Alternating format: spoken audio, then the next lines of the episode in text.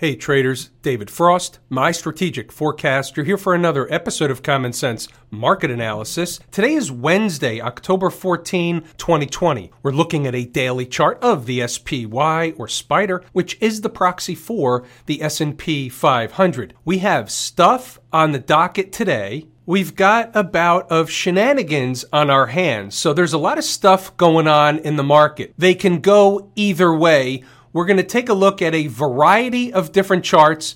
We're going to derive what is the best possible scenario going forward. What we'll say at the onset is they're setting up for a bigger than a bread box move. We've seen this before. When shenanigans enters the picture, there's something bigger at play that's going to happen sooner than later whether it's tomorrow, whether it's Friday, whether it's Monday of next week. We'll find out soon enough, but there's something bigger than a bread box coming.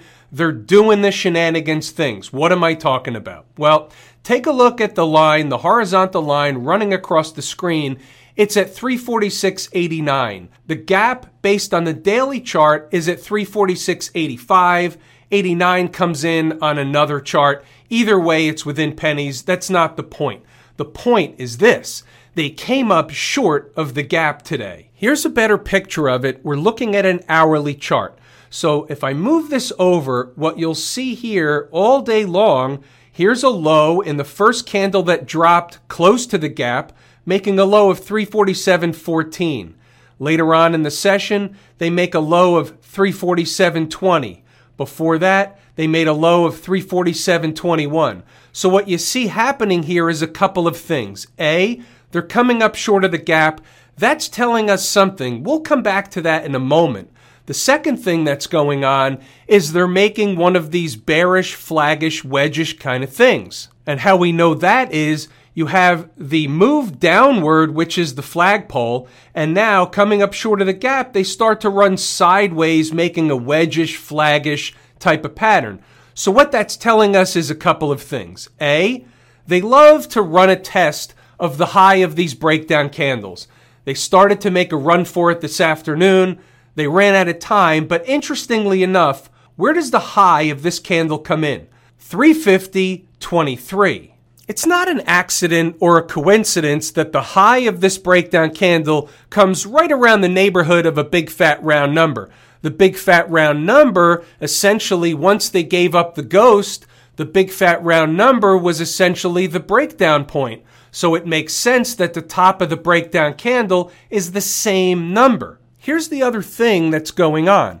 So the gap is slightly underneath the low of today. 346, 89, 85, somewhere in that neighborhood. The fact that they came up close today, came up short, traded away from it, that tells us that the gap is not the same as it once was or would have been. Therefore, what we can expect is that the market can go lower than the gap. There's another gap down below. There's a series of gaps down below. By the way, under normal garden variety conditions, if the market was trading up, and I'm talking about Thursday morning, if the market was trading up into that breakdown candle high area, 350.23, would that represent overhead resistance?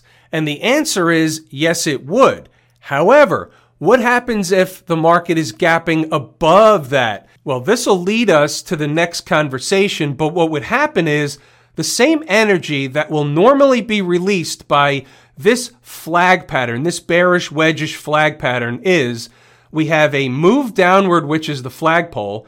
Now we go sideways for a while. The ensuing or continuation move takes us, in this case, down around the vicinity of the 50 period moving average, 345 and a half, give or take. Somewhere in that neighborhood, if synergy has any say in the matter. But what happens if you flip that around? If in fact they're gapping over the breakdown candle high, the same energy will then be released in the other direction. What happens? You're already challenging the old highs from the other day. That's what would be the result of gapping over the breakdown candle high. Now, they're not going to do all that in one bite, but that would be the ultimate goal if in fact you gapped up on Thursday morning. Now, there's a method to the madness, so let's take a look at another chart and let's look at this from another perspective. Here's a 240 minute chart, and what you see here is a gap up, so that was the opposite that we just discussed.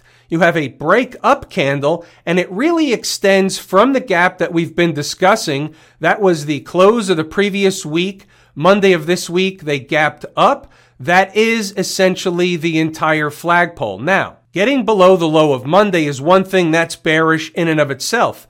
Getting below the gap is bearish 2x. So now, if we have the same conversation about the energy being released in the other direction, think about it like this. This is the opposite mirror image conversation of what we just had. If in fact this pattern was supposed to send price higher yet again, let's say to challenge the old highs, but it fails, the same energy is going to be released in the downward direction. Where does that take price? In that case, I'll contend we could be having a 242 to 241, maybe even 240 and a half conversation. Let's settle on a gap at 340.72. I may have said 240 a moment ago. It's 340.72. Could be slightly below that, could be slightly above that. That's a gap, makes sense to me. It measures out based on what I've calculated. Now, let's qualify this for a second. I'm not saying the market's going there on Thursday. What I'm saying is that the energy that's to be released if the market continues down below the gap that wasn't filled today. Let's say they gap below it tomorrow, they're headed to another destination. It could be a gap just underneath it, that's for sure and it could extend a little bit farther down to the 340.72 give or take zone. Right now, we're putting this in the awareness camp. So here's what we have. Bulls take control above 350.23. Outside of that, Bears are in control regardless of where the market is in the morning. Let's say they open up right where they closed them today. Same routine. They're just continuing the bearish, flaggish, wedgish kind of pattern. Capiche? Now back to the hourly chart, I want to requalify the 340.72. There's a lot of stuff in between. The market doesn't necessarily go in a straight line, and I'm not saying this is a day away. I'm saying this can happen. We have to be aware of it. There are other reasons why the market may want to pay a visit down to that zone. What about inside the numbers? Let's take a look at the commentary today see if it was right, wrong, or indifferent. Right out of the chute, it's a wake up flat kind of day. They tried to rally him a couple of times overnight. They couldn't really get much past the same pivot that we were using yesterday. They were hanging around the big fat round number, and there it is 350. Remember, 350 or 350.23 is a very important spot coming in for tomorrow. Are they hanging around as a continued test or building energy to go lower? We know the answer now, but that's what was said around 7 a.m. in the morning. Remember yesterday's video, we talked about two scenarios. We talked about the northern scenario, we talked about the breakdown candle high, we talked about the southern case, which was the gap. We're at the southern case. It was option number two. Three quarters of the battle is trying to figure out what the market's trying to do. Once you've zeroed in and you've figured out that the most likely scenario is they're trying to go lower. They're trying to fill the gap. That's what they're doing. Now, you don't know exactly when it's going to happen. You don't know exactly how it's going to happen. But if you know that it's likely to happen, then you can trade for it. You can sell some rips, meaning sell a rally. You can sell resistance because you're expecting the market to go lower.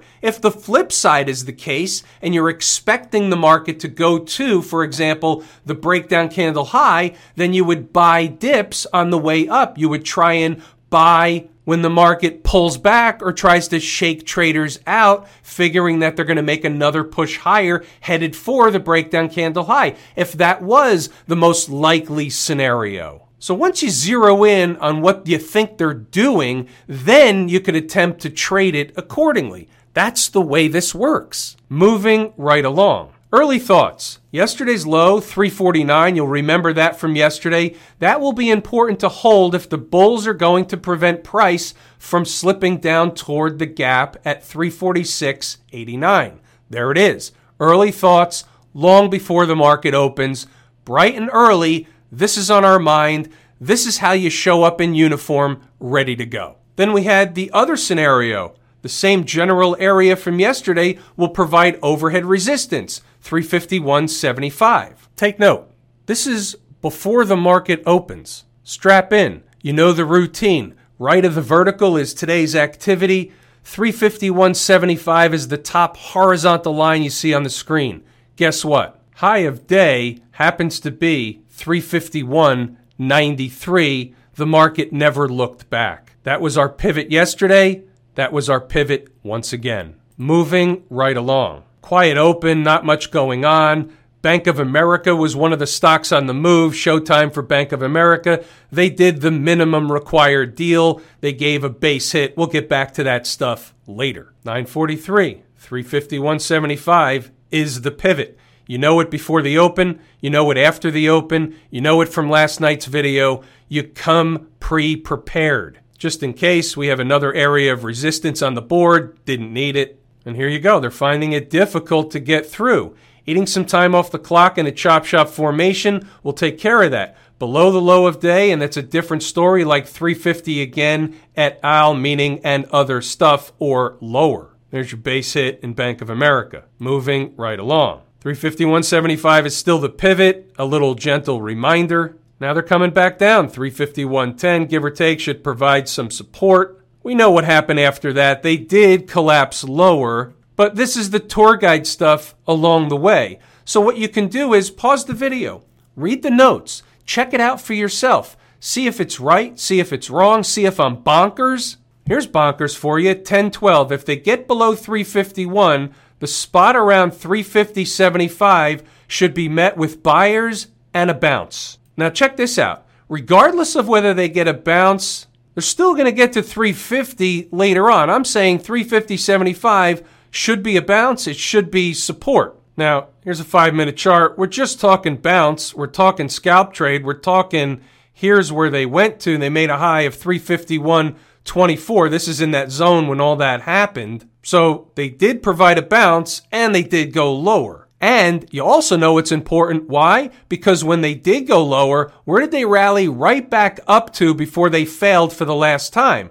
They rallied right back up to the same zone, 350.75, give or take. So we know that area was important. It provided the bounce. Then when it gave way, it was in fact resistance. What happened then? That's it, the waterfall decline. Let's move it along. Now we know the rest, so what I'll do is scroll up. You can pause the video, go ahead and read the notes. 1051, the big picture is still bullish above yesterday's lows. So we're still aware they're either going to run a test of the breakdown candle high up north or fill the gap down south. This is the tour guide stuff. You need to be reminded during the day exactly really what's going on. Below 349 and they flip. The bulls turn bears and they head for the gap, which is exactly what happened. Yada, yada, yada. Unless the bulls recapture the pivot, no dice. Translation, the pressure is to the south side until they recapture 351.75. By 1158, keeping with the schematic, the door is open for the gap.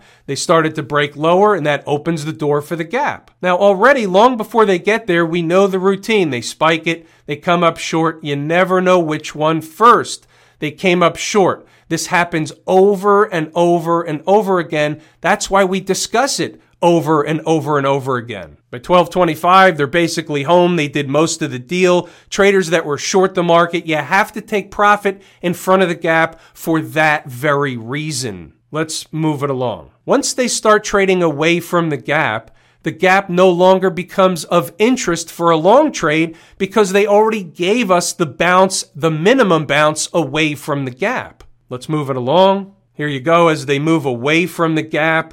They move farther away before coming back to hit the gap either Thursday or Friday. Sometimes they do that. They make it look real good. They make it look like they're going to be bullish. They get the bulls to hop on board, Johnny come latelys, and then they get a pie in the face. As far as I'm concerned, I wouldn't trust the gap right now as far as I can throw it. As we go out into the end of the day, you can read the notes for yourself. There's some good information here. Not only do you get a tour guide, but you get continuing education, just like these videos.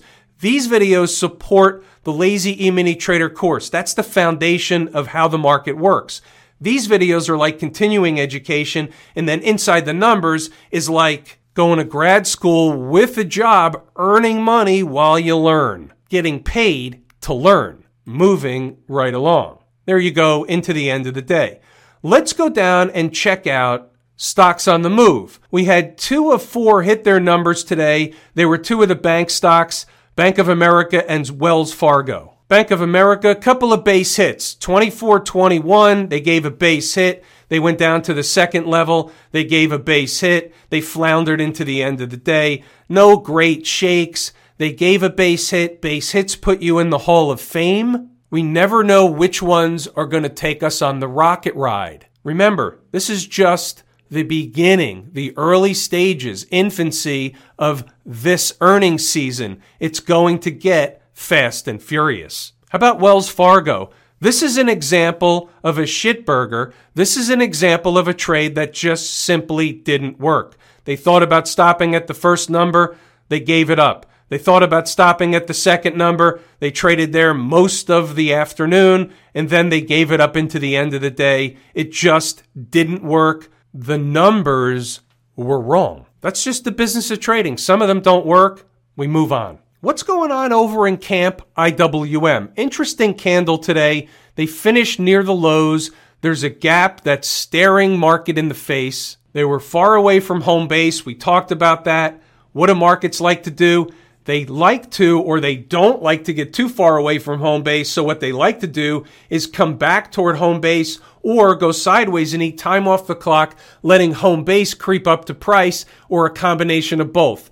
So in a sense, that's really what's going on here. They're still in an uptrend. The IWM had a nice big fat bullish run. It's not uncommon for there to be a pullback. Now watch this. So here's a little lesson in chart stuff 101. We do this kind of stuff all the time, but this is really fun when it happens. So here's a high. So we know this spot is important right here, and we know that because the market traded up to it and then it was rejected away from it. So there's a like spot here. That's where the market made a lower high and then it kind of collapsed, all things on a relative basis. So we could say that those two prices or that general area split the difference somewhere in there. That's important. It also happens to be what? A breakout area. Of course it is. We'll take the high or near the high of the lower high and we'll say that the market really broke out from this area on the way back up.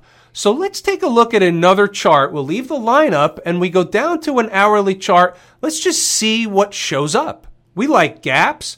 So we have a gap up here. That could be support, but that's close by. It's definitely a target. Whether it will be an ultimate target or not, we don't know. But there's another one down here that seems a little more juicy. It's a little farther away, but let's see what else we have. Let's just look a little bit deeper. We look at a 120 minute chart, and all of a sudden, right in that general zone, we have a 50 period moving average creeping up into that price area. It's interesting. Now, I'm not saying they're coming down here tomorrow. We're just using this as a lesson. We're learning from what to use on the charts. When you take a number on a chart or a zone or an area on the chart and you look farther, you look at other charts, what else does that general price area represent? When you see that it represents multiple things on different charts, it all points to the same thing. We start to get that full stack thing going. You should experiment with doing that. Pick out important prices based on how they're taught in the course at Lazy E-mini Trader, and then you look around the horn. You see what the other charts are telling you, you see what makes sense, and all of a sudden, when everything points to the same thing, and I'm not saying always will everything point to the same thing. But when two, three, four different things all point to the same thing, the same reason, the same excuse for price to be there, however you want to look at it, it starts to make sense. Hence, the common sense market analysis thing or part of what we're doing here. What about the folks down at the transportation department? So here's a divergence for you. This is a puzzle piece. It's on the table before we even talk about it. Just to see that the transports were up 100 points today, or almost 1%. IWM was down. IWM was down 8 tenths of 1% more than the SPY. So my favorite market leading indicator was down, and my second favorite market leading indicator was up. But this is also my A number one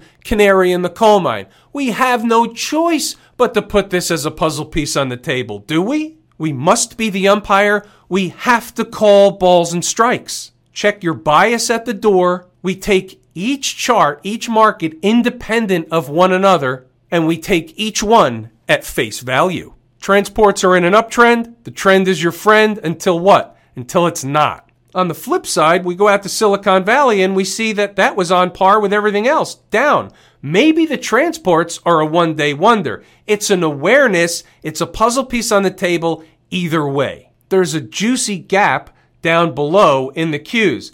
This is too obvious, but here it is 285.71. That's a gap that will obviously be filled. Will it be filled sooner than later? If the Qs fill it tomorrow or into Friday, that's about seven or eight points down from where it closed today. That's pretty much where the media's hair will start to get caught on fire, and there will be reason on top of reason why the market's down. Maybe it's stimulus related. Maybe it's election related. Maybe it's something else related. It doesn't really matter what item the media pulls out to pin on the market movement, what difference does it make? All we really need to know are the numbers. Right back down is the XLF. 20 cents, not all that much, but coming into the 50 period moving average once again. Now, it visited the 50 period moving average and got over it not too long ago. Coming back to pay a visit is normal. If it doesn't hold, that's slightly trouble for the XLF, but there's a safety net with a convergence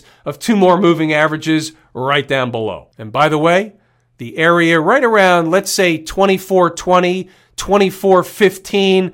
That's an interesting area for the XLF. You should see under normal garden variety market conditions, if it's reached, let's say within the next couple of days, that should be a bounce spot. There should be buyers that show up around that zone. Let's see if we still have a handle on the XLF. What about Smashmouth? Down a buck? Half a 1%? Look where it is on the chart. On one hand, it's very high on the chart, it's bullish, it's in an uptrend, all that stuff. On the other hand, under normal garden variety conditions, they're going to pull back, they're going to run sideways. Home base is going to catch up to price one way or the other. But technically, there's nothing wrong with the SMH. It's bullish, and 183 to 183 and a half should absolutely be support. Why? Let's see if you can figure it out. If I told you how much I appreciate each and every one of you, without you, these videos are not possible. That is true and accurate information. We're going to pull the ripcord here today. It's everything I wanted to and intended to discuss. I'm David Frost, my strategic forecast. Thanks again for tuning in to another episode of Common Sense Market Analysis.